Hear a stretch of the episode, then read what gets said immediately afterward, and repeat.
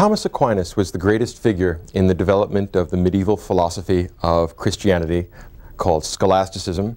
And his philosophy, which is described as Thomism, is a, a synthesis of the Greco-Roman and Christian traditions, which is remarkably successful in incorporating new classical pagan learning into the traditions of Christianity, which had been established in the years since the breakup of the Roman Empire.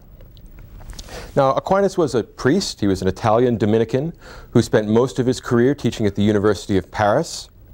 And while it was a general tendency in the Catholic Church to try and dominate the political and the social life of Western Europe, it was uneven in its success in doing so. It had political advances and political failures. But intellectually, the Church did dominate the culture of Western Europe, particularly during the Middle Ages. And the one figure who is the kind of symbol of this success that the Church found in synthesizing Athens and Jerusalem and bringing that synthesis to bear as a sort of intellectual foundation for the culture of the Middle Ages. Aquinas is most conspicuous and perhaps the, the greatest um, example of that sort of a tendency. Now, he was in many respects an intellectual, not revolutionary, but an intellectual pathfinder. He's a sort of pioneer. In the mid 13th century, when Aquinas is working, New texts, particularly texts of Aristotle, are being reincorporated and rediscovered in the Western tradition. And Aristotle is the most important figure for Aquinas. In some ways, people have said that Aquinas is a, in the process of baptizing Aristotle. And while that's an overstatement, there's a certain degree of truth in that. Aristotle is, for the first time, being recovered from prim primarily Arabic sources that have held on to the tradition of classical learning these Arabic sources are being translated into Latin or, or being retranslated back into the, something like the original Greek, and from there it is being brought into the universities. Aquinas is most important in reading Aristotle, interpreting Aristotle, and using Aristotle for the purposes of developing and articulating a new and intellectually rigorous, intellectually sophisticated Christianity. Now, prior to Aristotle or prior to Aquinas, the reason why this is so revolutionary or why this is such an innovation is that Christianity, since the time of Augustine, had been saturated in the Platonic tradition. Clearly, Plato is the most important and influential philosopher for St. Augustine. And from the time of Augustine and the fall of the Roman Empire through, oh, I don't know, the year 1100 or 1200 anyway, the primary influence, the, the, the, main connection between Christianity and Greece is to be found in the very limited number of Platonic works that are available. This is the sort of orthodoxy that is, that is somewhat ossified in Catholic thinking prior to the time of, of Aquinas. What Aquinas is going to do is shift away from that Augustinian and Platonic tradition into a tradition that's Aristotelian. Aristotelian in the sense, first of all, that it's concerned more than uh, the Augustinian tradition with concrete things, Second of all, Aquinas is going to be concerned with syllogistic logic. Logic and the syllogism are key ideas in scholastic thinking. The syllogism is the medium through which the scholastic thinker makes his arguments and articulates his views. So it has a characteristic form which is, of course, dear to the heart of Aristotle, one of the great logicians that ever lived, and certainly the one who worked out the theory of the syllogism and the idea of syllogistic reasoning. And in addition to that, Aquinas borrows uh, a tendency from Aristotle towards system building, towards a sort of encyclopedism. Those of you who are familiar with Aquinas' great works, the Summae, the Summa contra, Summa contra Gentiles and the Summa Theologicae, can find that it is one of the most extraordinary and vast intellectual edifices you can imagine. It goes on seemingly for miles, volume after volume, question after question, covering every conceivable problem in morals and politics and theology and physics and ethics. It is a generally encyclopedic work. And I think that while this encyclopedic tendency is congenial to the mind of Aquinas, much of that tendency is reinforced by the fact that Aristotle had already attempted a kind of encyclopedic intellectual project before. So it's bringing this encyclopedic tendency to Christianity that makes the, uh, the Thomist synthesis so powerful and so important. That's certainly one of the most important things that this does. But Aquinas' borrowings from the classical tradition are not to be understood as merely baptizing Aristotle. He is a very profoundly learned figure. Aquinas knows the entire classical tradition, or at least such elements of the classical tradition as were accessible and for which there, was, there were texts in the mid 13th century. For example, most of Plato he doesn't have access to, but he does have access to things like Cicero, which is going to be very important for his understanding of natural law, and for certain elements in the classical tradition. I'd like to discuss those because they're worth considering. Um, from Plato, I would say, Aristotle, uh, uh, Aquinas borrowed a surprising and kind of easy to miss element in his thinking. If you've ever looked at the Summae, there, or in other works of Aristotle, or even other scholastics, you will find that they are often in a question and answer form.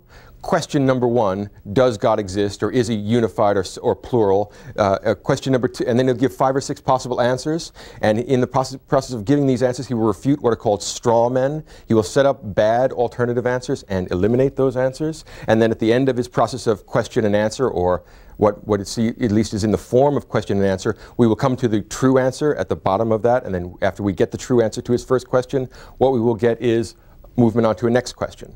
So what we see is a question and answer format. The difference between Augustine or Aquinas and Plato is that this question and answer format has been frozen. It is petrified. It is fossilized Plato. The living quality of Plato, the, uh, the open-endedness, the playfulness, all right, the, the living voice has been taken out. So instead of having what, what we get in Plato, living human beings asking and answering questions, involving themselves in the pursuit of the truth, what we have in Aquinas is the disembodied form of questioning and then a series of answers and then at the bottom of these series of answers a very unplatonic or unsocratic final answer, the real answer.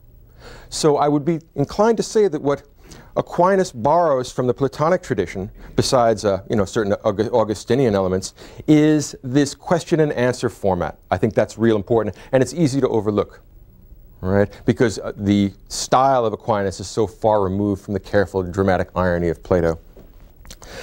Another thing that Aquinas borrows from the classical tradition, and this is also very important, is the Ciceronian idea of natural law. In De Republica, Cicero talks about natural law as being a moral law, a normative law, accessible uh, through the light of human reason, independent of any revelation, independent of any knowledge that is gained from Scripture or from God's revealing of Himself. Cicero thinks that this natural law, which is clearly a Stoic idea, is a cosmopolitan set of normative rules accessible to all human beings as rational animals.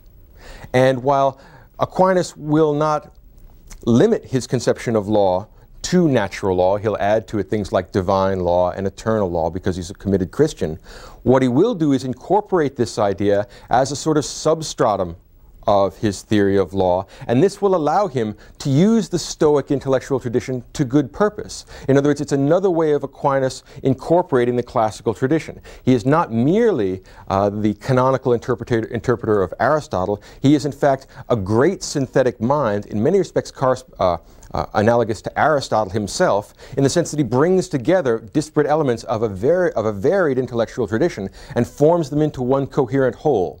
So Aquinas is a very eclectic borrower. He is very self-conscious in what he takes, and he has a complete and thorough mastery of the entire intellectual tradition that leads up to him. In other words, insofar as mid-13th century intellectuals had access to the texts of the ancient philosophers, Aquinas knew them all and knew them thoroughly.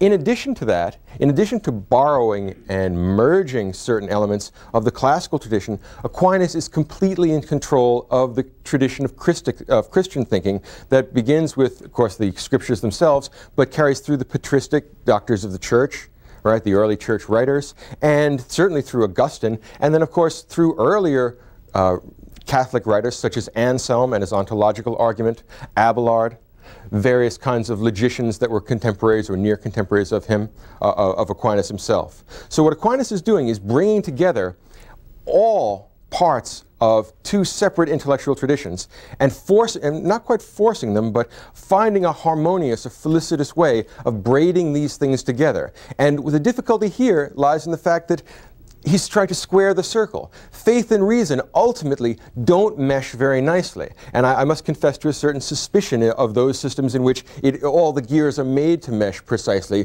One always has an idea that something is either being overlooked or tendentiously misread or perhaps unintentionally misread. But when sir, I've, I always come away with the feeling when I read Aquinas that something is being overlooked and that in fact this is a little too pat and in fact it works a little too well. But to give credit where credit is due, this is an amazing intellectual tour de force, bringing together the tradition of Jerusalem, the tradition of Athens, in such a way as to make it intellectually respectable and to add a new and powerful intellectual note to the development of Christianity.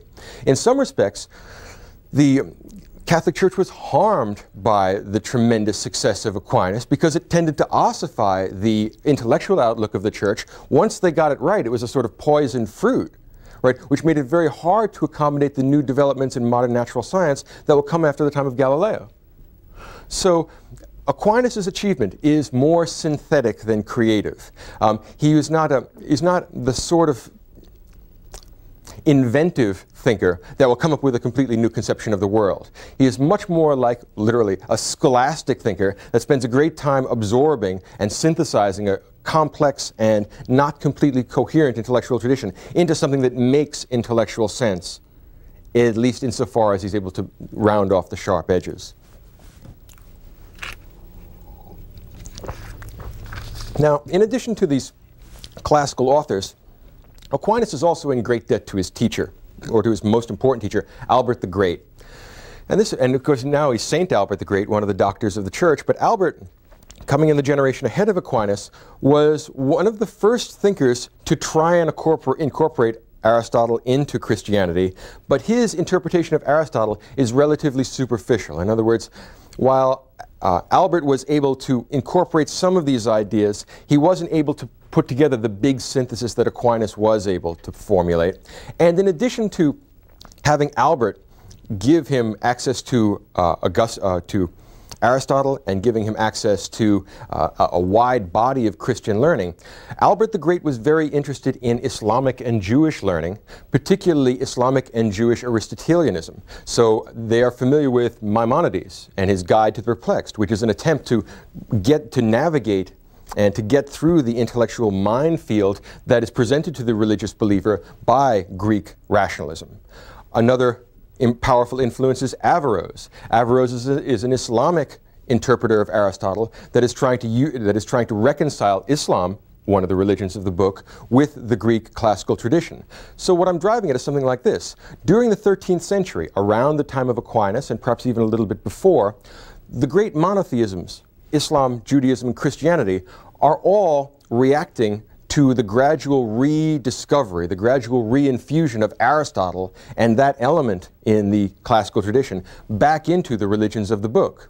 And uh, highly intellectual Jews like Maimonides, highly intellectual Ar uh, Arabs or um, Muslims like Averroes are engaged in fundamentally the same project as Aquinas and uh, uh, the other great doctors of the church. They are trying to create an intellectually respectable version of monotheism which will not lose the attention and which will not uh, diminish in intellectual stature compared with this, new, uh, with this new classical learning. One might be tempted to say that in the 13th century, we had a mini or premature early version of the Renaissance. In other words, if you remember what the Renaissance is, it's a reinfusion of classical pagan learning, Greco-Roman learning, back into the Western tradition. May I suggest that this is not an event that happens in the mid 15th century in Italy, but rather it's a gradual process that happens in the centuries after the, uh, after the Crusades, in which this information about the classical tradition gradually seeps back into the Western tradition. The reason why we don't, as a rule, note the 13th century as being a time of tremendous intellectual ferment is because the Orthodox theology, and by implication the Orthodox political system, and the orthodox uh, social structure, you know, feudalism that's connected with it, is not endangered, at least by this early infusion of Western learning, uh, of classical learning. Because of that fact, um, we don't notice it. It isn't the same kind of explosive event in the history of the world. And the reason why we don't see an explosive result when we mix these two volatile traditions together, the tradition of Athens and the tradition of Jerusalem, is because Aristotle finds a way of pulling the fangs of the monster. He, he prevents uh, Aristotelian learning from being interpreted, or at least uh, he's to some extent in, successful in having Aristotelian learning um, viewed as being consistent with faith and consistent with revealed religion. It would have been very easy, and in fact, in, in 1277, um, his doctrines were, at least to some extent, condemned because it was thought by the hierarchy of the church, which was committed to this Augustinian Platonic interpretation of Christianity, that Aristotle was a pagan and an un, a morally undermining influence influence. So what's important about Aquinas is that he makes Aristotle, sometimes by reading him in very ingenious ways, and sometimes by reading him in very disingenuous ways, what he does is he makes Aristotle appear to be intellectually friendly, or at least somewhat consistent with Christianity. For that reason, we don't get a break up, we don't get a sharp discontinuity in the intellectual tradition. What we see is a merging of intellectual traditions, which looks easy and effortless, and in fact is exactly the opposite, is exceedingly difficult to do. The 15th century was unable to do it, and that's why we have the thing called the Renaissance. That's why it turns into a separate area. But in fact, it's not that in, the four, in 14th century Italy, all of a sudden these texts are coming in, and then we have tremendous political and moral and social cataclysms as a result. Rather, it's, rather than being a process, the reintroduction of classical learning is, or rather than being an event, the reintroduction of classical learning is a process. And one of the things that makes this process seamless and smooth during the Middle Ages is the great genius of Thomas Aquinas. Right? That's what's remarkable about this guy. I don't think we would give him high marks for creativity, but as a synthetic intellect, there's just there are very, very few that are in the same league. Aristotle himself, I think, is probably comparable. Now, within scholasticism, within this tradition of, of professional intellectuals working for the church, remember that in the Middle Ages, during the Dark Ages as well, such intellectual life as Europe had was dominated by the church. The church had a monopoly on literacy for the most part, had a monopoly on uh, books, had a monopoly on high culture and high learning. And for that reason, during the Middle Ages, um, Western Europe had more similarities with other high religious traditions, things, things like Hinduism and Confucianism, than it would later on after the modern scientific revolution. After the rise of modern science, when, intellect, when, intellectual life becomes secular, when it splits away from the sacred, when we have a domain of, of profane knowledge and a separate domain of sacred knowledge, then Western Europe becomes something unique. It's sui generis. Right? There's nothing like it in the whole history of the world. On the other hand, during the High Middle Ages, when uh, profane and sacred knowledge were seen as being consistent, and if not um, perfectly overlapping, at least not in conflict with each other. What we have is a combination of intellectual uh, organization and orientation combined with the administration of government and the legitimation of the political life of Western Europe, which is very much like the function uh, performed by Confucianism in China or Hinduism in India. So this connection of the sacred and the secular that we find in the Middle Ages is characteristic of most of the highly developed pre-industrial cultures. And there are many interesting and rewarding kind of comparative historical observations to make there. What is interesting in particular about scholasticism, I mean, to look at it as one uh, unified and kind of separate tendency, is their emphasis on logic. And of course, this is where the classical tradition will be very important, the tradition of Stoic logic, and of course, the Aristotelian syllogism will be extremely important. And Aquinas himself, naturally enough, is going to be very much um, concerned with the structure of thought. Logic will be the, the foundation of all the other sciences that makes all of human reason and uh, the uh, project of natural knowledge possible. And what we will get in Aquinas and his concern with logic is an attempt to mediate all disputes. Um, like Aristotle, Aquinas is by temperament a splitter of differences. He's a, he's, I mean, it, it, would be wrong to call him an intellectual compromiser. Rather, I would say he's the kind of guy who invents a new and handy distinction to reconcile apparently warring parties or apparent disputes between people that he thinks ought to be getting along. For example, within the tradition of scholastic logic, and within the tradition of uh, Platonic idealism, which is so important in the development of early Christianity, um, there is always the problem of the forms, or as it's rephrased in, within the logic of scholasticism, the problem of universals. And Aquinas takes a position on this, tries to find his way through the labyrinth, and it's worth thinking about this problem, first of all, because it's one of the contributions that Aquinas tries to make, but more importantly, because it gives you a flavor, a sense of what scholasticism is like. Now, scholasticism on the whole is generally uh, accused of being a dry, logic chopping, rather tedious and unpleasant uh, intellectual activity. And I can confirm for you, I can confirm for you that that is true. that it is dry and logic chopping, and it is extremely dull. I mean, occasionally you see a really grand insight, and there is occasionally uh, a fine intellectual point buried beneath this, this mountain of words. But its reputation for being a kind of embalmed uh, uh, form of the pursuit of knowledge as a sort of dry and lifeless tendency. There is, alas, a great deal of truth in that. I mean, 10 minutes of reading it and you will probably close the book and look for a, a secondary commentary on it. It's a lot easier to get through. Well, think of it this way. The scholastics have been having, or the, the tradition of Christian logicians have been having arguments about the nature of universals. That is to say, when we apply the word, uh, I don't know, paper to this piece of paper, or to this piece of paper, or to some other piece of paper, how is it that we apply to that particular entity, all right, the general term paper. Or when I see one dog, a collie, and another dog, an Irish setter, and another dog, a bulldog, how is it that I decide to call them all dog? Well, Plato would have us believe, for example, that they all participate in the form of dogness, right? And that there's some form of the dog somewhere that allows us to attribute dogness to each of these instantiations. From an idealist perspective, this is a very, this is a very attractive kind of a move because it allows you to connect logic, the way in which we, we class together kinds of things with ontology, right? And there should be some sort of isomorphism between our logic and our grammar, the way we talk about things, and the things themselves. So that Platonic move, the idea that there's a sort of form or that there's a true, real universal, all right, somewhere outside of space and time, that doctrine within scholasticism is called realism. And by realism in the, 13, in the scholastic tradition, we don't mean what we mean by realism today. Today, realism involves representing the world as it actually appears to human beings. Back then, realism is a doctrine which says that general terms really refer to some real entity, capital R, Platonic real, that is somehow outside of space and time. This sort of position is generally associated with the early, earlier Augustinian tradition in Christianity. And probably its most profound exponent is St. Anselm. Anselm is the one who made the ontological argument: God is that which nothing greater ca- that God is that entity with with uh, beyond which nothing greater can be conceived. Right, and tries to make the the, uh, the argument that the idea of God itself is unavoidable and necessary and cannot logically be denied. That's sort of a self-contained idealist thinking about theology, trying to bootstrap yourself right from thinking itself right into a positive theology, is a typically Platonic slash Christian idea. You can see the Platonic elements in it, in its kind of epistemological and ontological realism, and you can see the, this classical tradition being brought to the service of Christianity.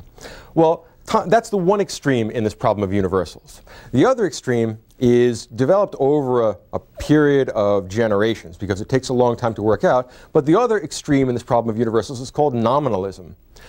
Nominalism is the doctrine that all the dogs that we see, the collie, the German she uh, shepherd, the Irish setter, that they all, we, all call, we call them all dogs on account of the fact that dog is the name for a set of things and that it's actually just a, a, shorthand way of referring to the set of all things that have four legs and eat meat and you know come when you call them. In other words, if you can imagine a contingent set of defini- uh, of uh, attributes that we attribute to all the things we call dogs. In other words, it's a very Wittgensteinian kind of a move. Uh, the great exponent of this kind of a of a way of resolving the problem of general names and turning them into just a shorthand for names of sets of things is William of Ockham. Right? And William of Ockham is going to have tremendous influence on the development of things like empiricism later on. Hobbes really likes William of Ockham. Think about what his theory of language is like. Hume will really like William of Ockham. In other words, you could think of Hume as being the secularized version of that.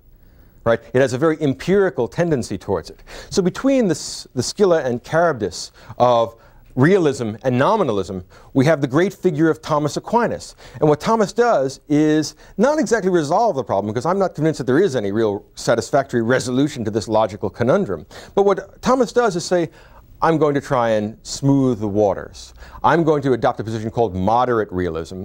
And of course, virtue is a mean between two vices, those of you that have read the Nicomachean Ethics. So you know that this is a typically Aristotelian thing to do. Split the difference, and if you can't split the difference in a satisfactory way, then invent some new category or invent some new distinction that allows both people to be right in a little in a part of the way. Which is, a, I mean, if you can imagine this as a sort of microcosm for what uh, Aquinas does as a whole career. Right? So what he does is say, look, I don't believe that there's any self-subsisting Platonic form of dogness that all the dogs participate in. I also don't want an empty set name that, like we're going to get from the nominalists. What he says is that within the German Shepherd or the Bulldog or the Irish Setter, immanent within the specimen is the general species or is the general um, form of, the, of dogness. In other words, it's not somehow separate from the individual dogs we see, but the individual dogs, uh, but when we refer to, the, to a, a set of dogs as being dogs, we're not just saying that they fall within that nominalistic set. Each of them has immanently within them that property which Plato wants to place in the realm of the forms or someplace like that. Now this doesn't entirely resolve the problem. convinced nominalists are not going to buy this solution. They're going to say it's a pseudo solution. And convinced realists are going to say, well, look, you're giving in too much to the nominalists. What's great about Aquinas is that he doesn't entirely satisfy anybody, but that a fair minded person coming to it says, well, that's a reasonable way of trying to solve this problem since it doesn't have any obvious, there's no obvious way out anyway, to try and give credit to both sides, synthesize them. In some ways, he reminds me of Hegel, too. Right? Synthesizing two opposite positions into some third position, which takes what he understands to be best from the others. So Aquinas' approach to nominalism and realism by itself is interesting, but it's just a footnote to his philosophy. The reason I bring it up is because it instantiates the kind of posture that Aquinas has towards all previous intellectual traditions. He's not an intellectual destroyer like Nietzsche. He's not intellectually creative like, I don't know, like Plato. In fact, he's systematic and encyclopedic, and he makes everybody happy. He harmonizes all the different parts of the orchestra. And uh, this is a particular time in Western history when that's of great importance. Averroism and the reintroduction of Aristotle into a high cultural discourse means that somehow Christianity is going to have to confront it, like it or not. All right. Now, I'd like to move from this particular example to his greatest works, the two Summae, which are which you will probably never get to because they are vast. They go on for volumes, and they are huge books, and they are very technical and rather dry, and they are encyclopedic, so they are in some respects daunting. You, you, you almost don't even know where to start. So rather than give you a complete overview of these, I'll, I'll talk about some of their main points, and then I'll take you to certain parts of this that are worth your investigation, that perhaps more have more relevance to the contemporary world than some others. In the first case, we have the, the Summa contra Gentiles. And the Summa contra Gentiles, uh, Gentiles or Gentiles in Latin, um, it just means nations. So what it is, it's, it's, uh, it's an exhortation, a protreptic towards Christianity directed towards non-Christian believers. So in other words, it's one of the great apologies for Christianity, or in this particular case, Catholicism, and it is intended as a sort of justification of Christianity. In some respects, you might want to say that it's the medieval version of the apology of uh, Justin Martyr, if those of you know that first, Christ first century Christian document. Um, what he does in a very intellectual way is to show that Christianity is, if not completely necessitated by the operations of natural reason, is minimally never in conflict with the operations of natural reason. So no naturally reasonable pagan can, have can with justice say that I cannot accept this because it conflicts with what the light of reason guides me toward. Faith and reason are not identical. They do not overlap perfectly. They are like Venn diagrams that have a partial overlap. Some of the things that reason can tell you, all right, will also be affirmed by the knowledge that we get from theology. Some of the things that theology tells you will be confirmed by the knowledge we get from natural reason, philosophy. But they have two different domains and they do not address entirely the same issues. So, for example, in the view of Aquinas, it is possible for philosophy to demonstrate that God exists. He believes that there are ontological proofs of God's existence. But he doesn't believe that philosophy can show that, that God exists and is a trinity. If you want to believe that God is a trinity, then you have to go to Scripture. That can only be gotten from theology. sorry, so there's an imperfect overlap between the two. Now, um, beyond the, the Summa Contra Gentiles, which is a kind of controversial work, and incidentally, it's worth noting that the Summa Contra Gentiles assumes that the person reading, the person to whom that book is addressed, it assumes that they have some knowledge of Arabic philosophy which is to say that they know the Arabic versions of Aristotle because the Islamic tradition is the main bearer of classical uh, philosophy to the Middle Ages. So the fact that it's assuming that tells you something about the intellectual climate of the age, which is very much worth your note. It's, we have a tendency, especially when we study the Middle Ages, to concentrate almost exclusively on Christian and Catholic thought, and I think that is a great error. Right, where we lose the, the things that, are, that come from outside the West. If you want to view Spain as being outside the West right? Because the, the intellectual tradition of Islam is very powerful there. Now, the Summa Theologiae is the greatest achievement of Aquinas, and it is still the canonical philosophical slash theological book of Catholicism. And he does a couple of important things there. Now, to try and, and introduce you to, to Aquinas' Summa is like taking you to the Great Barrier Reef. I mean, this is a vacation. It's not, you can't make this your life. So I can't take you through the whole book page by page, question by question. We'd be here forever. The best I can do is to take you to certain parts of it which people have always appreciated, which people have always found interesting or worthwhile or controversial, and say this will give you some sort of sampling of what the whole book is like. If you want to pursue this, I mean, you, are, you can do so at your leisure and perhaps at your peril too, because it'll be quite a bit of time before you finish such a project. But it's worth looking at some of the more influential elements of the Summa so you can get a sense of how Aquinas' mind works and what his influence will be like. In the first case, he gives the famous five ways. Five ways of demonstrating the existence of God. And almost everyone has commented on this. Uh, Kant found this a very interesting exercise. Uh, most of the idealist philosophers have been impressed with this, or and the empiricist philosophers have been magic, uh, magnificently unimpressed with this. And the five ways in which he demonstrates the, the existence of God, he believes are accessible to natural reason, independent of theology or scripture. Um, the first three ways Kant called cosmological proofs. Um, the first proof is the prime mover proof. We notice when we look around the world that things move. But things only move when something moves them. So the question is, what does the first move? What, what, what creates the first motion? If you think of the world as being a series of moving dominoes, not of course composed of dominoes, but their relations of cause and effect like dominoes, well, who or what pushes the first domino? And whatever it is that pushes the first domino, that causes the first motion, that has to be motionless, unmoved. It's the unmoved mover. And that unmoved mover, as Aquinas will point out, is what everybody means by God. And if you don't believe in God, then you don't believe things move, and clearly things move, so the whole idea is silly. Of course, God exists.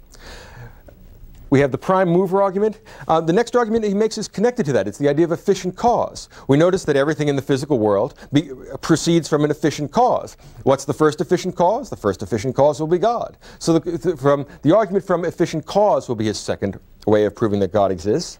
The third way will be the idea of possible and necessary beings. Now, this is a sort of Cartesian move. When you read the Discourse on Method, you will find that Descartes employs this um, when he uses the principle of non-vacuous contrast. But what Aquinas says here is that, look, we notice that all the things in the world are not, in the physical world, the world of space and time, are, are not necessary, they are possible, which means that they come into being and they go out of being.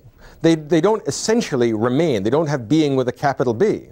But if we have the idea in our head of things being possible but not necessary, of participating in becoming, well, by the principle of non vacuous contrast, if you want that to mean anything, since the whole world is composed of contingent and possible beings, there must by implication be a non contingent, essential, necessary being. And as Aquinas will tell you, this necessary being is what all agree is God.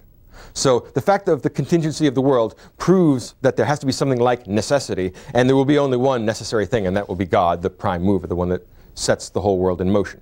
These are the first three proofs. The fourth proof is a departure from that. It's the proof of the ideas of perfection. What Aquinas says there is that the idea of perfection at all, some, uh, some math homework is better than others, some pie is better than others, some cars are better than others. They have all these qualities. So, uh, things have qualities, and one of the qualities is goodness, and some things are better than others. The idea of degrees of perfection, and this is an Augustinian Platonic idea, implies a final perfection. In other words, if we have a kind of mathematical limit, well, we know what the limit is, even if we here in space and time never achieve that limit. That limit, that ultimate perfection, will be God.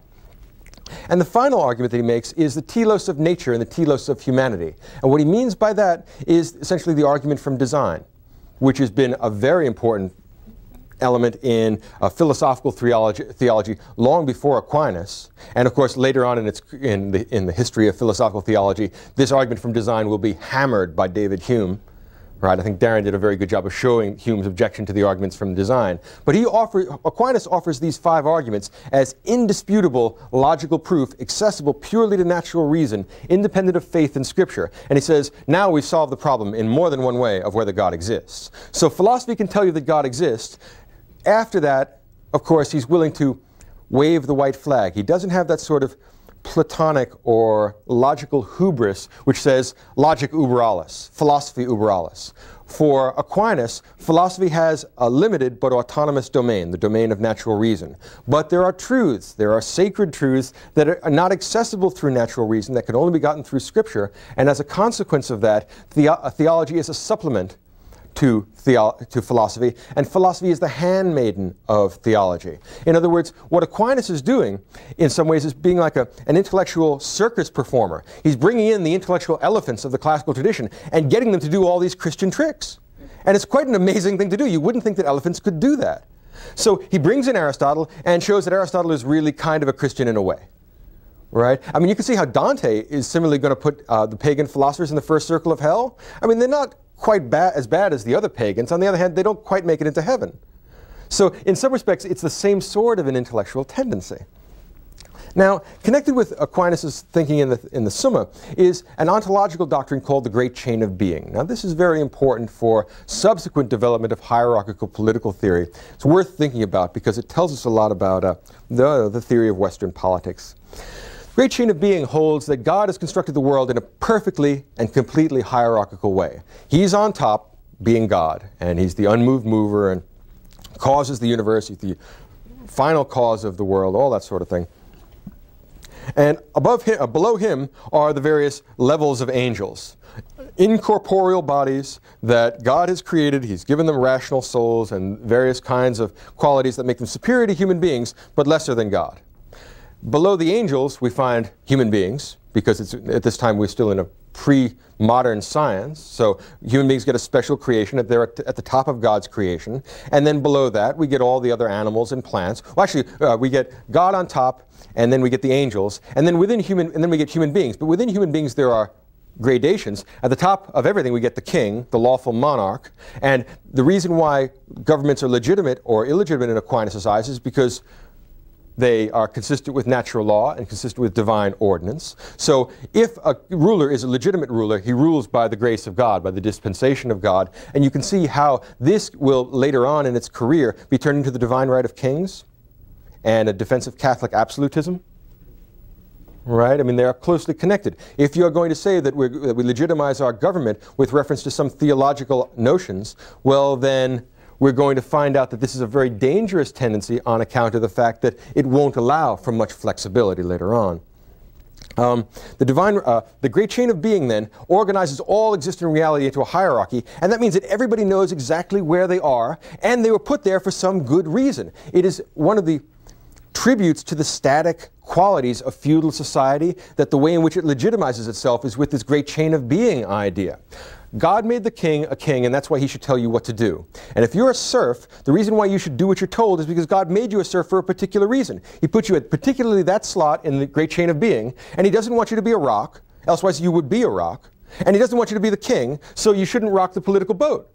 If the king is wicked, well, God will take care of that. It is not your place to do to judge that. You perform your function, stay within your sphere, and things will work out just fine.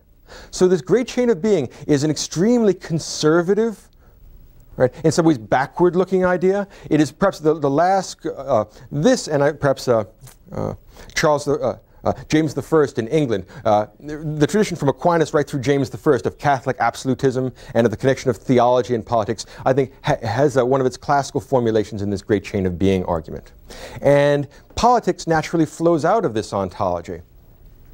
Um, uh, Aquinas prefers following Aristotle, because in many ways what we're doing is taking Aristotle's politics and connecting with Augustine's city of God here.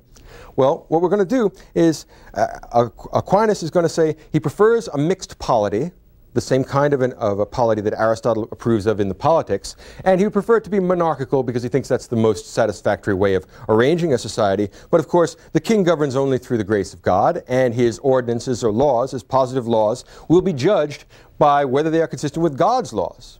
No practical black letter law is in fact valid if it is inconsistent with God's law, with God's revealed will, or with natural law, which is a subset of the laws constructed by God. Uh, Aquinas' contributions to the theory of law are noteworthy, and we ought to think about them just briefly here. Um, he distinguishes four kinds of law.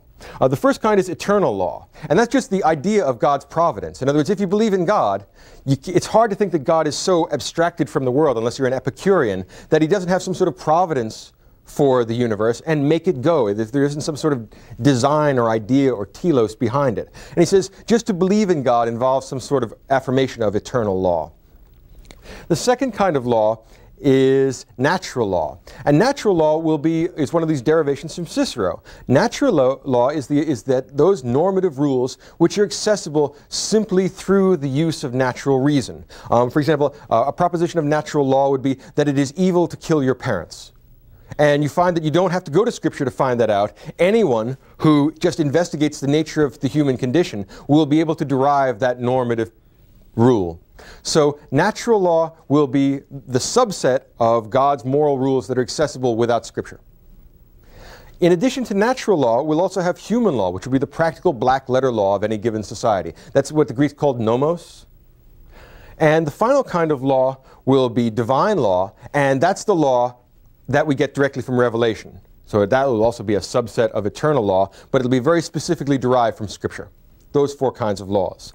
Now, the important thing here is that this natural law idea has a tremendous influence on the development of Western culture. It is not original with Aquinas. To be honest, almost nothing is original with Aquinas. But what he does is synthesize and bring together this Stoic tradition and make it very influential in Catholic thought. And I think for the most part, it has had good results. Uh, natural law theory is alive and well. Right? Let's just think about this as we conclude. Uh, just take some stabs at that. Um, you could say that Aquinas baptizes Cicero at the same time that he baptizes Aristotle. And this idea of natural law is the foundation, for example, for things like conscientious objection in time of war. I mean, what do you say? The government tells you that you have to go down to the draft board, and you say, no, I'm not going to do that. And when you go before the judge, the judge asks you, why are you not at the draft board? And you say, because the draft law is wrong. And when he asks you, well, how did you find that out? You say, all you can say is, I think it violates God's universal ordinances for how people should behave. I mean, what else can we gesture at? Think of all the, of all the traditions of civil disobedience that come out of Gandhi and Martin Luther King. Why is it we're breaking the law? Because God told us not to, or because God told us to. We're not supposed to follow this kind of law. Now, it's, I mean, in some ways, it's, it, can be easily seen as a sort of a dodge for people's civic obligations. On the other hand, there's a real danger in eliminating this idea of a natural law and an individual right to conscience. What you get when you give up on the ability to, to judge positive civic law on the basis of some kind of universal moral obligation accessible to all rational people, what you get is a complete obligation to obey the state then right? What you get is that Kantian, Hegelian, German tradition of idealistic domination by the state. And there is at least as much danger there as there is in this kind of anarchic tendency towards judging and rejecting the law of your own society. So natural law arguments are alive and well, um, and I don't know that we would want to dispense with them. Think, for example, just as a, I mean, the most glaring example, think of the Nuremberg trials at the end of the Second World War we put the Nazis on trial and we found some of them guilty, as, uh, in some cases some of them innocent, of various kinds of crimes. Now there's only one difficulty here, and Stalin pointed this difficulty out. None of our laws, none of the laws of Russia or the United States or England or France apply to German citizens while they're in Germany or any place else for that matter. So what law are we trying them by? In other words, when you put them on, when you bring them to a court, what's the point of having a court and a trial if there's no law? And if there is a law, will somebody tell me where it's written down? What law are we talking about? Well, the implication that I, I mean, I can't draw any other implication that it violates natural law, our general consensus about what counts as good or acceptable human behavior. Atrocities are bad, whether you, there's a law in your statutes that says it's bad or not. Well, here we're faced with kind of a moral dilemma. Many people have reservations about this idea of natural law. They think that the idea that we can derive normative rules simply by the exercise of natural reason, they find that implausible, hard to believe. The difficulty is, is that you, if, you, if, like Stalin, you find that hard to believe, what do you want to do? Um, break down and admit that they were right, that politics is only a question of power, and just shoot them without a trial? If you go through a trial, you, you're wedded to the idea that there's some sort of law that applies, and it can't be some positive black letter law within the Code of Germany. So I think that natural law arguments are here to stay. They are not likely to disappear anytime soon, and they serve oddly enough, because I don't think Aquinas intended them this way, as a sort of bulwark of freedom of the individual and freedom of individual conscience, which I think is very non-scholastic or contra-scholastic, it turns out that this doctrine, which is incorporated into Aquinas' theory of law, has a tremendously complex and unexpectedly liberating career in the subsequent history of Western philosophy. For this alone, Aquinas would have been the great con to legal theory. But in addition to this contribution to legal theory, what he does in the Summa is encyclopedically inquire into theology and ontology and metaphysics and ethics and brings them together in a synthesis which is profound, if not original, and influential, if not entirely accessible to us. So Aquinas, while it is formidable and intimidating, is worth your perusal. It is worth a little bit of reading on your time especially if you can find a way of just getting access to those parts. I think it's questions 96 through 101 of the Summa um, that deal with law. That by itself, it's, it's a short passage. If you are trying to read and keep up with these lectures, that I would recommend as a first choice. And in doing that, you will have gotten the best out of the, the Summa, the most influential and relevant, uh, and th the most influential topics and the themes most relevant to contemporary philosophical concerns.